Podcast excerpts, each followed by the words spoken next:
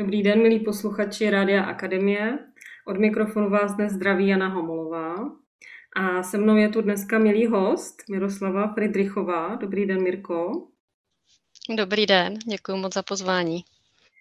A my se dneska budeme bavit eh, o koučování, respektive taky o výcviku kouče, druhá spirála kouče v Akademii Lipchavy, kterou jste absolvovala před nějakou dobou.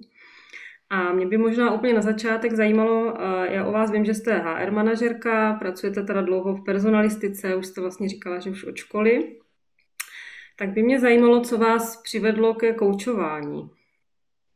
Mm-hmm. Já jsem coaching vždycky vnímala jako hodně silný nástroj uh, toho, jak se dostat rychle k cíli uh, a osobního rozvoje. A vlastně po covidu jsem zároveň zavnímala velmi rychle měnící se to biznesové prostředí. A říkala jsem si jako HR, že musím nabídnout víc, abych mohla být HR business partnerem. A proto jsem se rozhodla, a to rozhodnutí uzrálo loni v létě, absolvovat koučovací výcvik. A co rozhodlo, že jste si vybrala právě Akademii Lipchavy pro váš výcvik? Mm-hmm. Já jsem hledala kvalitní výcvik. Eh, kvalitní výcvik, zvažovala jsem i zahraniční jeden výcvik. Eh, nicméně eh, měla jsem to velký štěstí, že jsem na jedné HR konferenci potkala absolventku druhé spirály koučovacího výcviku v Lipchavách, Hanku Březinovou, která mi říkala, hele, jestli hledáš jako opravdu kvalitní výcvik, tak nejlepší transformační výcvik eh, máš v Lipchavách. A já jsem velmi zbystřila, protože Lipchavy jsou ve východních Čechách, odkud pocházím. A velmi mi to zarezonovalo. Eh, začala jsem se zajímat o Zdeňka Štěpánka, zakladatele eh, akademie, lektora, kouče, facilitátora a hlavně úspěšného podnikatele. Uh, začala jsem poslouchat uh, vlastně Rádio Akademie, kde on sdílel svoje zkušenosti, uh, zkušenosti vlastně v koučování týmů, v koučování manažerů a hrozně mě oslovil jeho osobitý přístup a to, jak dokáže pojmenovat věci, které člověk nějak navnímal, ale neměl úplně tu odvahu říct to nahlas třeba. Takže to mě strašně zarezonovalo. Zároveň jsem zjistila, že Zdeněk prošel přesně těmi výcviky, Eh, který eh, já potřebuju nebo který jsem chtěla nějakým způsobem eh, jakoby nasát. A Zdeněk spojil všechno v jedno to byly ty hlavní důvody, proč akademie. A ještě se mi strašně líbilo, že vlastně akademie se o ty kouče stará i dál po výcviku, že tam je pořád další možnost vlastně se vzdělávat. Zdeněk pořádá i hodinky pro kouče, kde je zase možnost potkat se s ostatními kouči a sdílet, takže tohle to byly ty hlavní faktory. A já vím o vás, že jste absolvovala už předtím nějaký základní výcvik v jiné škole, tak by mě možná i zajímalo uh, jenom, jak vlastně, když byste to trošičku srovnala, jenom tak nějak třeba i pocitově, nebo jak to vnímáte, v čem je akademie vlastně jiná nebo jedinečná oproti tomu jinému výcviku, co jste absolvovala? Mm-hmm. Já v Akademii Lipchavy vnímám hodně uh, to, že se jde do hloubky uh, těch věcí Eh, že to není pouze na povrchu, vlastně ta druhá spirála je i o transformaci vnitřní, eh, o vnitřní změně. A eh, ti lektoři, kteří, kteří tam učí, jako je Zdeněk Štěpánek, Eva Mohauptová a Jirka Šmejka, opravdu tomu dávají prostor i ve smyslu nějakého individuálního se projevení. Jo? Klade se tam důvod na tu autenticitu toho kouče.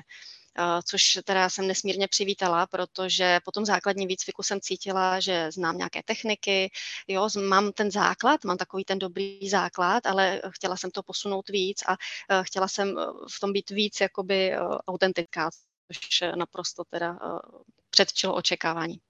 Mm-hmm. A jak jsem zmínila na začátku, tak pracujete jako HR manažerka. V čem vnímáte, že je coaching užitečný pro vás na té pozici nebo možná obecně i pro personalisty?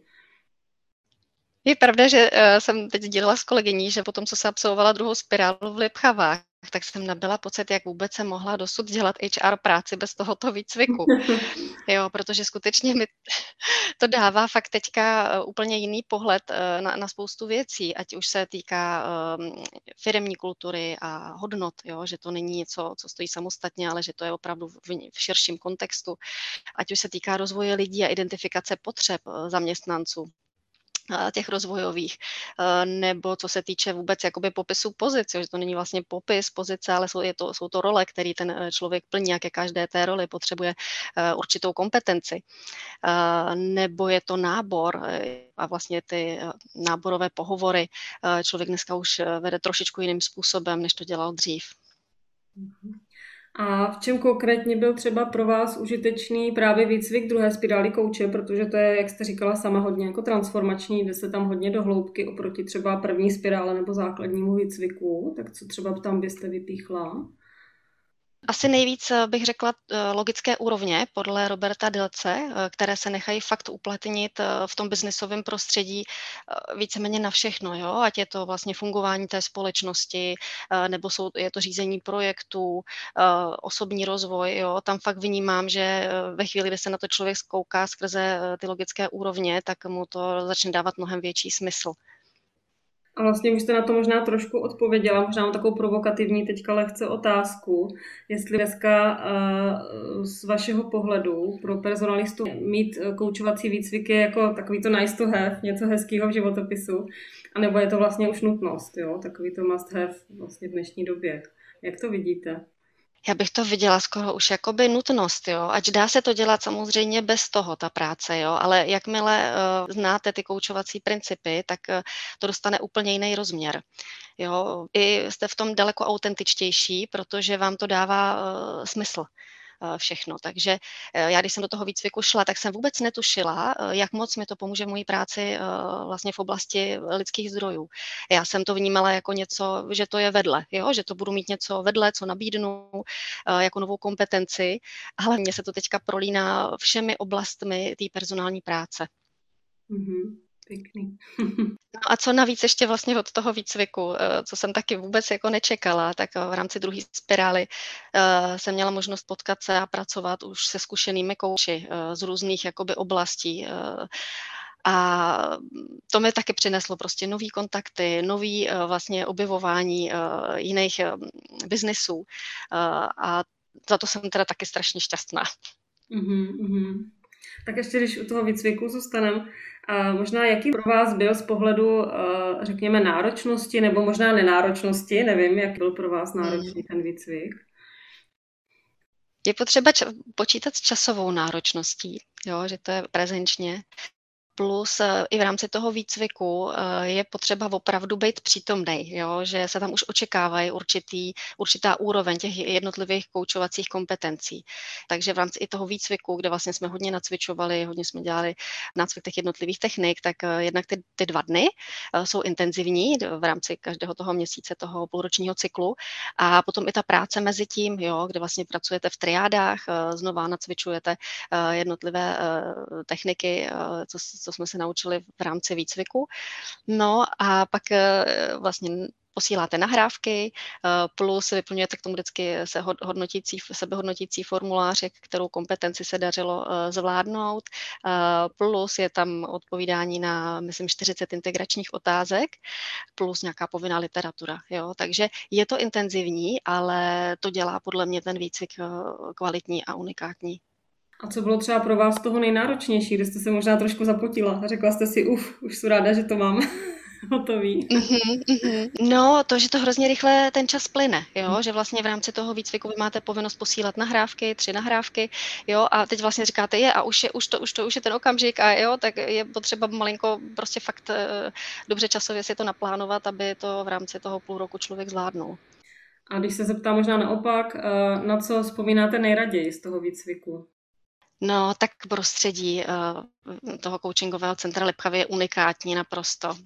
Určitě posluchači, kteří vás poslouchají, tak vás znají uh, a vědí, že, jsou, že je to nádherné místo, to, to, kde se vlastně ten coaching um, uskutečňuje, což je velký srub, nebo my jsme teďka byli i v, v tančírně.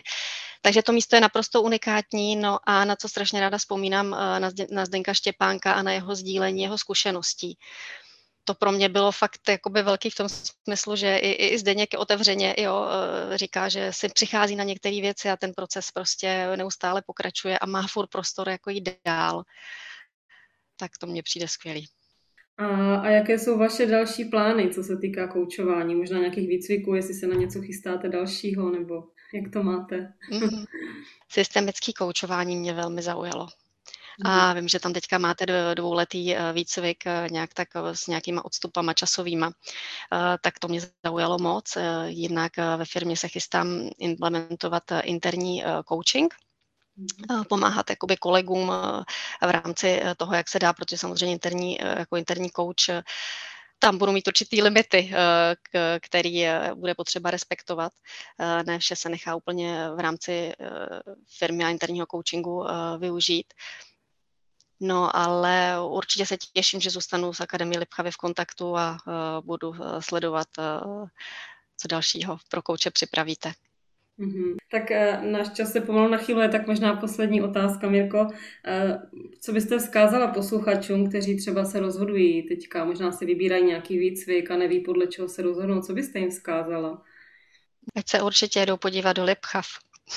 Ušetří se tím spoustu času. Protože tak jako eh, vlastně, když si hledáte svého kouče, eh, klient se hledá svého kouče, tak by měl se řídit podle toho, jaký ten kouč má eh, výcviky za sebou, jaký má zkušenosti. A tady si myslím, že se to nechá hodně jakoby podobně udělat, že vlastně, když si člověk vybírá výcvik, tak musí se dívat na ty lektory, ideálně eh, potkat se eh, s absolventem toho výcviku eh, a poprosit o nějaké reference, jo, což v podstatě jsem měla to štěstí taky. No a to je asi, asi všechno. Mm-hmm. A přeju šťastný výběr. Tak jo, tak já vám moc děkuji, Mirko, za toto krásné povídání. A přeju vám, ať se vám daří v personalistice i při koučování a třeba se někdy uvidíme, uslyšíme zase znovu v akademii. A užívejte si dovolenou, protože vím, že jste na dovolené, tak ať ještě hezky probíhá. A moc vám děkuju. Posluchačům taky děkuju za pozornost a mějte se. Naschánou. Moc krát děkuji, bylo mi potěšením. Mějte se hezky, naschledanou.